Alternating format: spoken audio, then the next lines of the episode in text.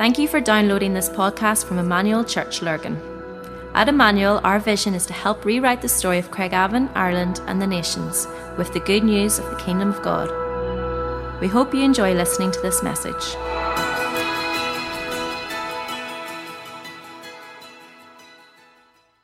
Thanks, Dave. Thank you. Good to see you all. Interested to see what spaghettis and spaghetti and marshmallows looks like. That'll be interesting. Thanks for that, Warwick. Sounds like a Warwick thing, all right, that. So we're, um, um, we're in our foundation series. You know where we are. We've been running through this for quite a long time now, looking at what, how Paul established the early churches and what he actually taught them. And we're right down at the bottom, looking at responsible living and so, how to be sober and watchful, really important. We shared last week about how it's really important in this day and age to discern the times. If you're watching the same news I'm watching and detecting what's going on, I feel a little bit like a spiritual metal detector at the minute. I sense this in my spirit, and I know talking to many people, you're the same, that it's a bit going like beep, beep, beep, beep, beep, beep. It looks like something is happening in the spiritual realm, and God is aligning, and um, it's an exciting day in which to live. And of course, we looked last week in 1 Chronicles 12, I think it was, verse 32, mentions about the sons of Issachar. It says that they knew the times, they had discernment of the times. And so it's really important. Remember that Jesus, when he rebuked the Pharisees, he rebuked them because they didn't know the times. He said, you, you can look at the red sky in the morning and say it's going to be a bad day. And you can look at the red sky at night and say it's going to be a good day tomorrow. He said, You know how to discern, discern the weather, but he says you can't discern the times. That was his rebuke to the Pharisees. And so it's really important that we understand how to um, discern the times. Last week we looked at this word expect or expectancy. And and uh, my challenge to you is, as a church, is how to live in, in, a, in, an age of expectancy, how to live with that expectant heart, knowing that God is doing something and we should expect something to happen in the realm of the kingdom. And so, um, what we did last week, that was our big word. It's going to be here in front of you. Um, and last week we looked at that sort of expectancy of prayer, that idea of an atmosphere that we all carry. We, we carry it into our room, we carry it in our marriage, we carry it, it's our sort of persona, that pervading our surrounding influence, um, which is a general mood or sets an environment, which is really important. And so, what I want to do today is I want to look at accountability, because accountability is to be alive unto God. I'm going to here, I have it here somewhere. Um, because I want you to keep it in. There's an atmosphere of accountability. You see, when we talk about accountability, sometimes what happens is we think of, well, I need to get people in my life that I can be accountable to. And that is so true. And that's why we do Life Group. That's why Life Group 3, Life Group 12 is so, so important for you because we believe that you're better together. I think under the fall that we're deficit in some areas, and so we need each other. This is the truth. You need me. I know that totally freaks you out. But I need you. You need me. We need each other. And so we complete each other as a kingdom. And that's how it works. And that's why life group is so, so important. But accountability is more than that because, first and foremost, we're accountable to God. One day, one day, each and every one of us will stand before the throne of God. And the Bible says that we will give an account of every deed done in the body. That's the exact words every day, every word spoken, every thought. We're going to, and that's going to be a pretty strong atmosphere of accountability. You're going to be there. I'm going to be there. You won't be able to look to me, your pastor. You won't be able to look to your mom or dad or, or to anybody else. You won't be able to look to your life group. At that point, it'll be between you and God, and that's why it's so important. So, first and foremost, we need to be accountable to God, we need to be accountable to ourselves, and we need to be accountable to leadership, to church environments, and you allow people into your life. And accountability in life group, you allow people into your life. We believe that, that in fellowship, and we believe in support, and, and, and I think if you're going to be sober and watchful, you need that. And so, what I want to do today is I want to to, to try and unpack four things really quickly. Uh, there's going to be loads of notes here.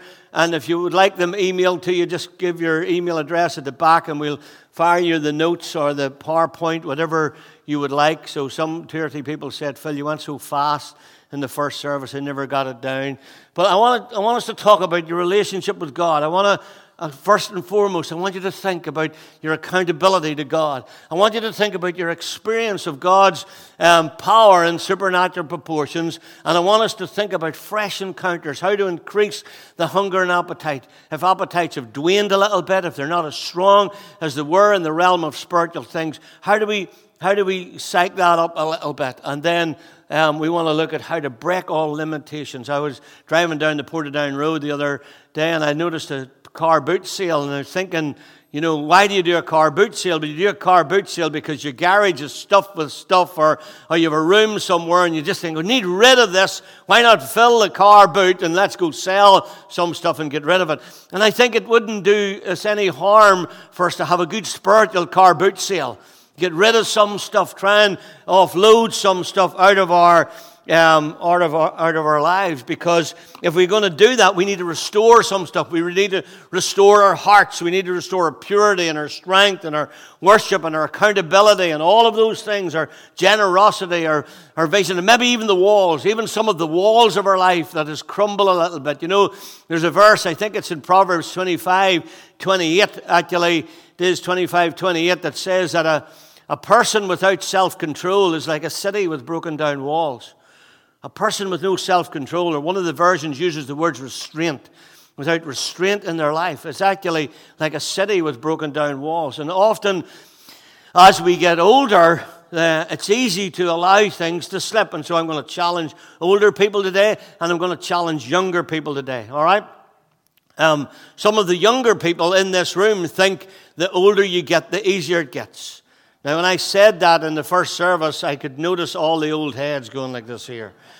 It doesn't get easier the older it gets, I can assure you. You need to, and, and, and I think the, the more I deal with, the more I deal with leaders, the more I deal with people outside of this church, the more I deal with people, my own generation, who have let their walls break down. They've, they've, they've let themselves get loose in certain areas. And so it's really important that we understand this. When we look at all of this, we, I think of Israel. Israel became a, nation, um, was called in Genesis 12 through Abraham. And then, whenever they were looking at king, having time to go through all the story, their first king was a guy called Saul. And Saul was about probably about six four, I imagine. He was head and shoulders above most people, so he was quite tall. He's probably like um, Warren's stature there, big, tall guy. Um, I, I was talking to Warren up the street the other day, and I was getting a creak in my neck. Um, so he, Saul was probably about six four, six five, maybe, big guy. And he was chosen of God to be the first king of Israel. Some people say, oh, he wasn't really, he was chosen of man, and David was chosen of God. Nonsense. They were both chosen of God. He was chosen of God, he had the exact same opportunities, the exact same um, opportunities and, and, and decisions that he needed to make. He just made some wrong ones. And after 40 years of reigning as the king of Israel, he died in Mount Gilboa and he died by his own sword. He committed suicide before he would allow himself to go into the hands of the enemy, him and Jonathan both. And um, the sad thing about that, I've told you this before, the sad thing about that is that he died pretty close to where he was anointed king. So while unity was formed under Saul's reign, there was never any ground taken. He never expanded the kingdom, not one inch, because he was too busy. He was a, he was a maniac in jealousy and it, it, it, destroyed his life. He couldn't allow the younger generation to grow, he couldn't allow them to get better than him, and so he hounded David and everybody else, and he just spent his life fighting the wrong enemy, and then he died. David took over the kingship, and David, as a king, ruled the exact same time. He ruled 40 years, and it became mighty under his rule. And if you study it, you'll find that under the, under the rule of David, the kingdom expanded by 60,000 square miles. Now, think about that 60,000 square miles. That's why David was known as a bloody king. He wasn't allowed to build the temple because he had blood in his hands, but you can imagine why. He accomplished so much. He built a mighty, mighty nation under his rule. And then Solomon came in after him, and Solomon was a man of peace. And so there was peace, and Solomon was allowed to build the temple because he was a man of peace. And then Solomon's two sons took over, and they were called Rehoboam and Jeroboam, and they were scoundrels. They were two scoundrels. And under their rule, the kingdom split. And ten of the kingdoms went north, became known as the northern kingdoms. And under the, they were known as Israel. So the northern kingdoms, the ten tribes, were known as Israel. And the southern tribes were known as Judah, two tribes. So you had the northern kingdom and the southern kingdom. In those two kingdoms, over the next generations, they would have 19 kings each. So 19 kings would rule in each of these two nations, and they would, they would battle with each other. They would even fight other nations, but they would fight each other. And of, of Israel, all the kings in Israel were all evil. There was no good kings in the northern, in the northern nations, none at all. And of the 19 kings in the southern tribe, in the, in the southern kingdom, there was eight good kings. Eight out of the 19. And we're going to look at one of them this morning. And, and, and so it's really important that we understand that our hearts need to be right. And what we're going to do, all of these good kings, by the way, all of the good kings of the eight were measured by David. Said he did right like his father David. It was like David was used like the measuring rod. What a, what a powerful thing. He was the standard. Uh, and I believe it because he had accountability and because he was sober and watchful, at least in his early years.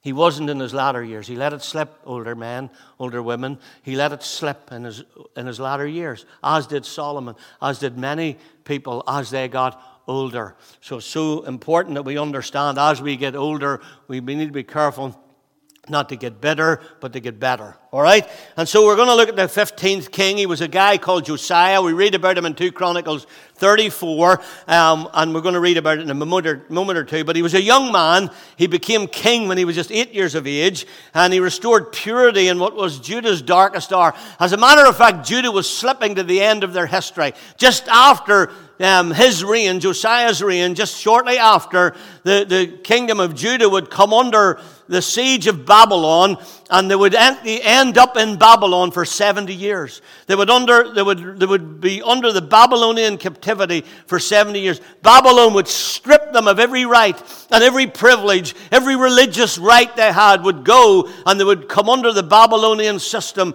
for 70 years. They would travel 700 miles to get there. And this indeed was Judah's darkest hour. And it was at that point that, that, that at that horrible ending that this, this, this passage comes into being. This is under the reign of King Jeroboam, and King Jeroboam is uh, at the altar and he's about to make a sacrifice to a foreign god.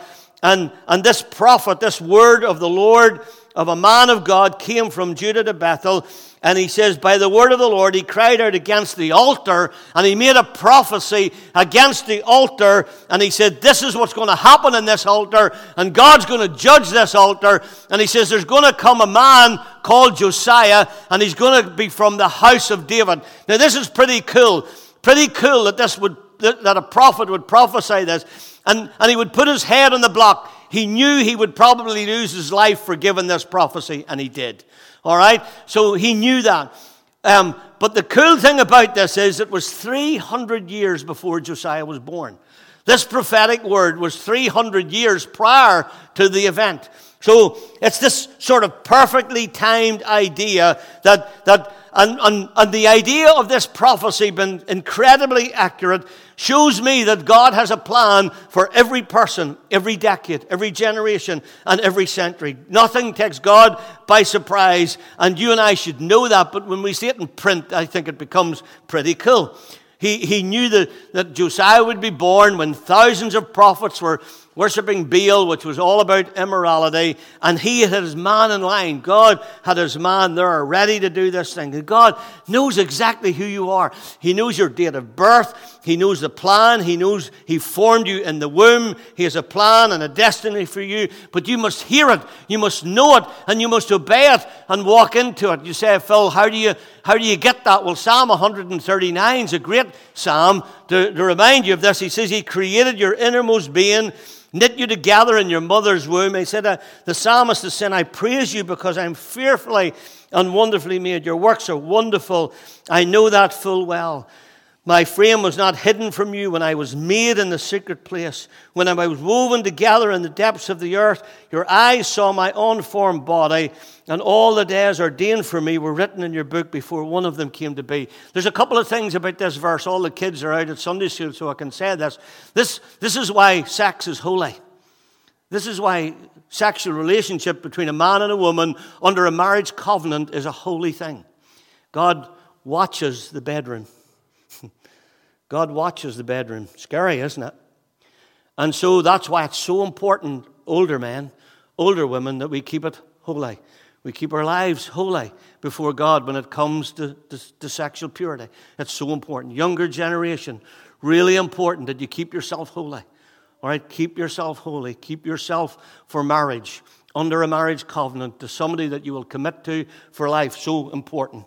And so it's in this, in this idea that you are a Josiah for your day, that God knew you even before you were born. He saw, he saw that sexual act between your mother and your father. He saw that been implanted in your mother's womb. He watched it as it grew. He had a plan and a destiny for it. In Ephesians 2:10, it says he even had the work sorted out for that little fetus that would grow into a person and become born and, and, and, and it would be a person and, and grow and grow up and, and walk into the, the, the, the finality and the power and the anointing of what God has for them. So you might say, well, what can I do, Phil? What, it seems like the world's getting worse and worse. Well, it is. It is. Your, your judgment is right. The world is getting worse and worse. But as the kingdom of darkness gets darker and darker, the kingdom of light gets lighter and lighter. The glory of God rises at a, at a humongous rate. And the power of this anointing that pulls us in this direction is so powerful because where sin abounds, grace just much more abounds, and the darkness of the world is always overcome by the light. It's like the little girl that said about her, said to her mummy about the, lamp, the street lamp, said, Isn't it funny how they cut holes in the darkness? Isn't it funny how they cut holes in the darkness? So God, God's not caught out. He has you right where He wants you. And so here's what we read about this boy Josiah. It says, Before him there was no king like him who turned to the Lord with all of his heart with all of his soul, with all of his might, and with all the law of Moses. A bit like the Great Commission, isn't it? Love the Lord your God with all your heart, with all your soul, with all your mind. Here's a boy does it. And, and, and this is the thing no one can turn your heart for you. You must turn your heart. You must do it yourself. Notice the four alls Josiah was an all man. He was all, he was a special boy. Nothing was left out. So I might challenge to you as we do this run into glory, whatever length of time we have, that we become all people, not little people, not little bit of prayer, or a little bit of Bible reading, or a little bit of emotion, or a little bit of giving, or a little bit of spirit, or a little mind, or a, a little bit of dedication, or a little witnessing, that we're just living and a fraction of, of what we're called to be. And sometimes, here's the sad thing, we can get comfortable with that. Comfortable at just living at a fraction. One day you're going to stand before God and He's going to ask you, young person, He's going to ask you, older person, what did you do with the giftings? What did you do with your talents? Did you bury them like the person with the one? Or did you, did you go and work them? Did you stir them up? That, that gifting within you because one day we're going to give an account of that. So we need to become all persons an old person. Not like a Elijah. Elijah was sitting in the cave and he's saying, God, it's only me, it's only me. And God says, my version of it is God says, Wise up, Elijah. 7,000. I have 7,000 people who haven't bowed their knee to Baal. But the problem is, you're sitting in the cave, you never find them in the cave. You need to get out of the cave and go look for them.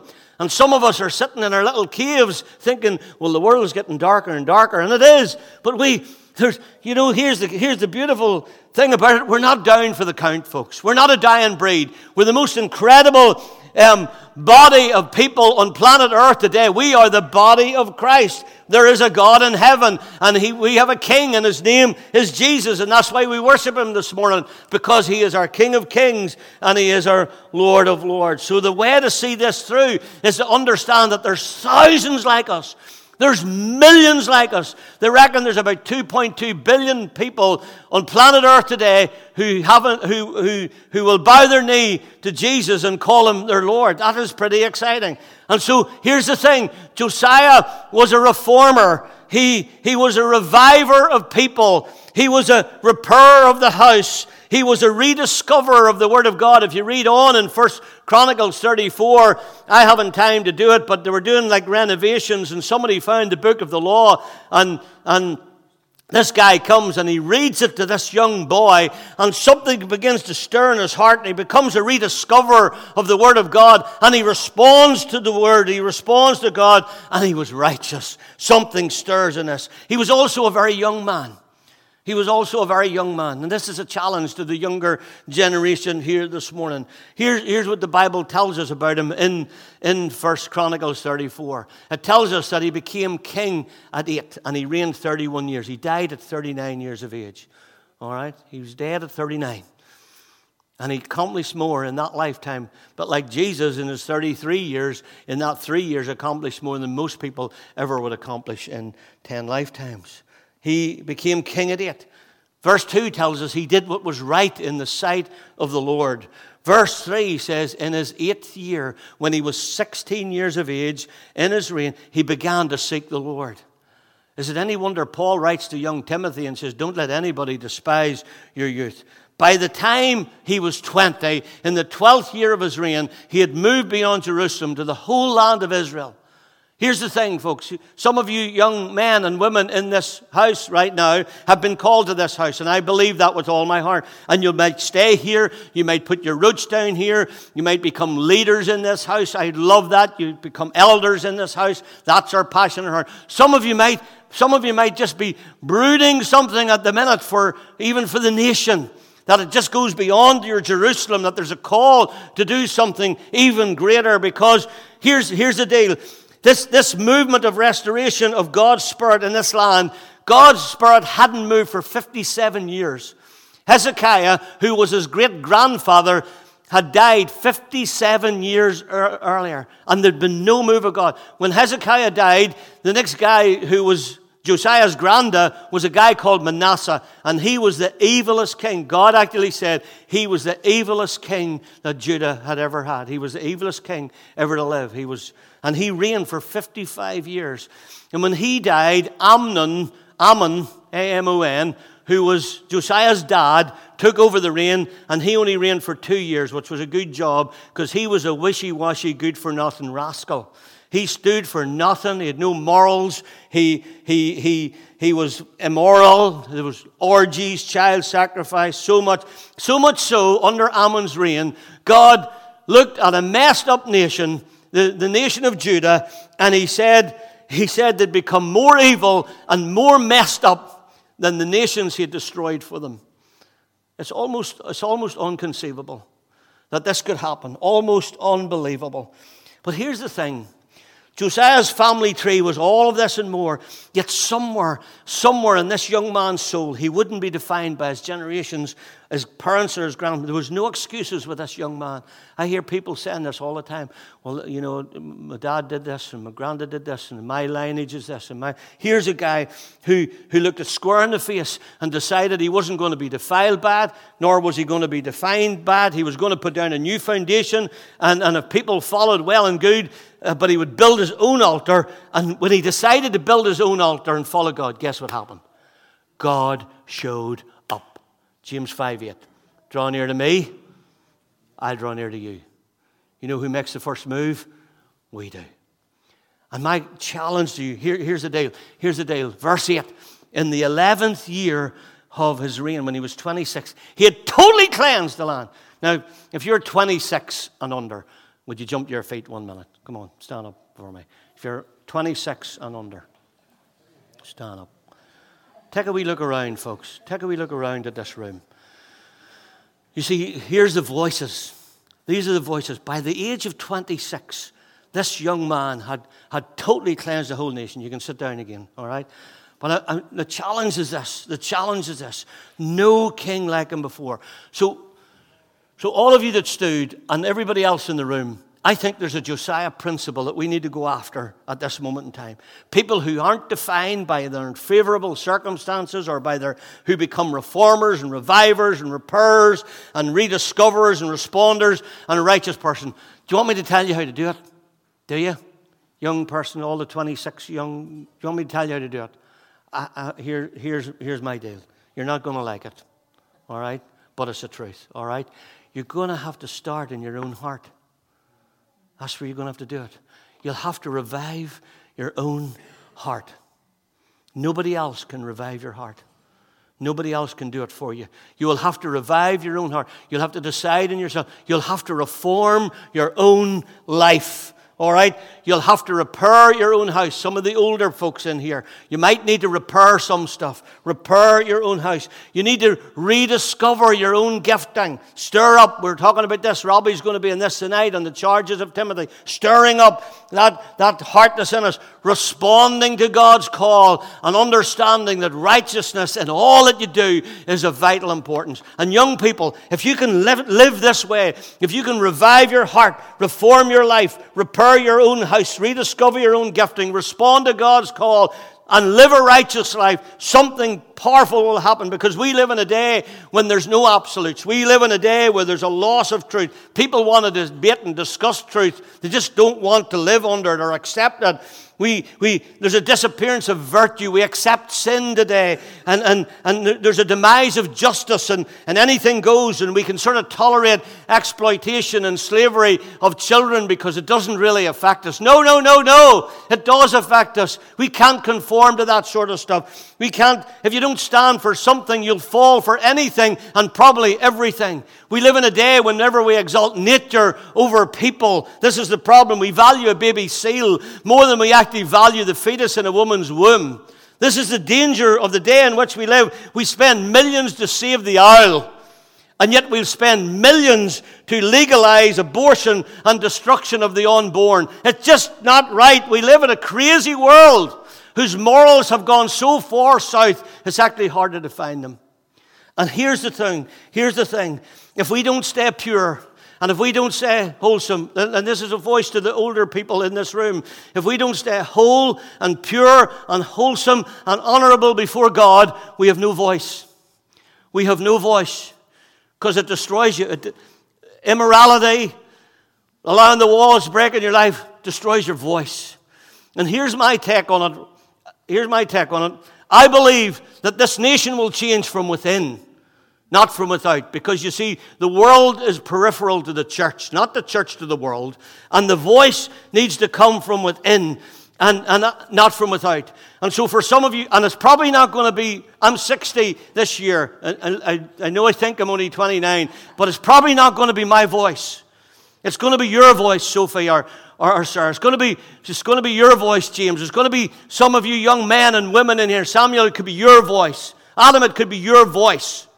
And, and so here's the challenge. Here's the challenge. There's something on you as a younger generation. And, and, and what we want to do as an eldership in this church is blow every breeze of the Holy Spirit into your sails. We, we, we don't want to, to squash what's going on in you. We want to breeze the, the wind of the Holy Spirit into to see it grow, to see it become alive, to see you come the man and woman of God that you're called to be. You say, Phil, how does it work? How do we do this? Well, well, here's some things. You just need to do what's right in the eyes of the Lord. You need to walk in proven principles. All right? You need to turn, don't turn aside from the path, and you just need to make some decisions.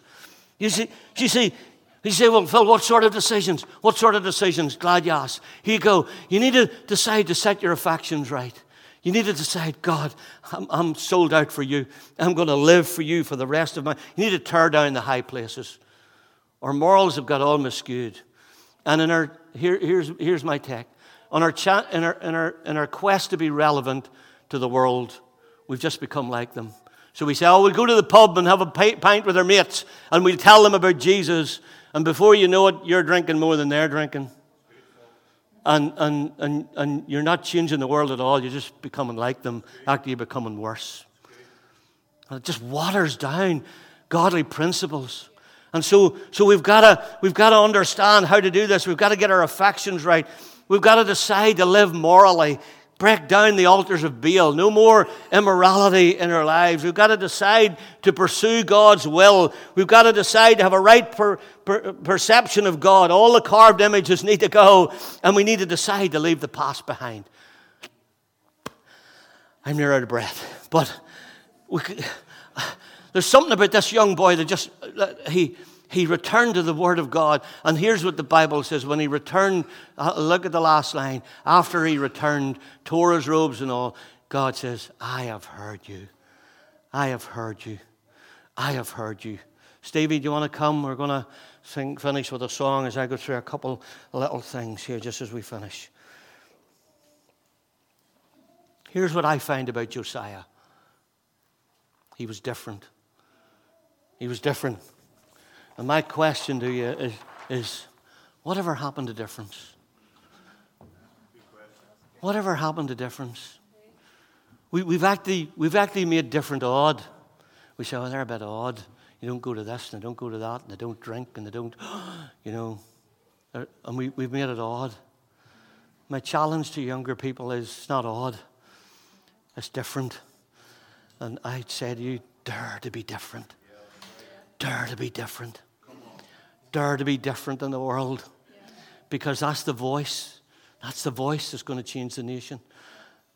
And so, what I want to do is, I want us to stand before I pray, and I want us to sing a song. We sang this on Wednesday night Stir a passion in my heart. Let's stand together. Stir a passion in my heart, Lord. Let's do it as our closing song and our prayer tonight, that, or this morning, that God would stir a passion, younger people, older people. The challenge is to live for God. Live for God. We're in a run down to glory. And here's the thing here's the thing this is not a trial run. We don't get a second shot at this. Somebody said to me the other day, I said, Phil, do you think you can maintain this for the rest of your life? And I said, Well, looking at probably three quarters if it's over. So I think I'll, I'll give it my best shot. and some of you are in my bracket. We're probably heading into the last quarter. if God be not come. And what a, what a wonderful, what a wonderful day that's going to be. Whatever way it'll happen. We're going to stand in the atmosphere of accountability. I want to be like Paul and say, God, I made loads of mistakes, but I give this my best shot. And you know what? I dared to be different. And my challenge to you, younger women, younger men, I want to look you in the eye and say, dare to be different. Let's sing this and then we pray and stir a passion in my heart. We hope you enjoyed listening to this podcast. For more information about our church and all that we do, please visit our website at emmanuel-church.co.uk.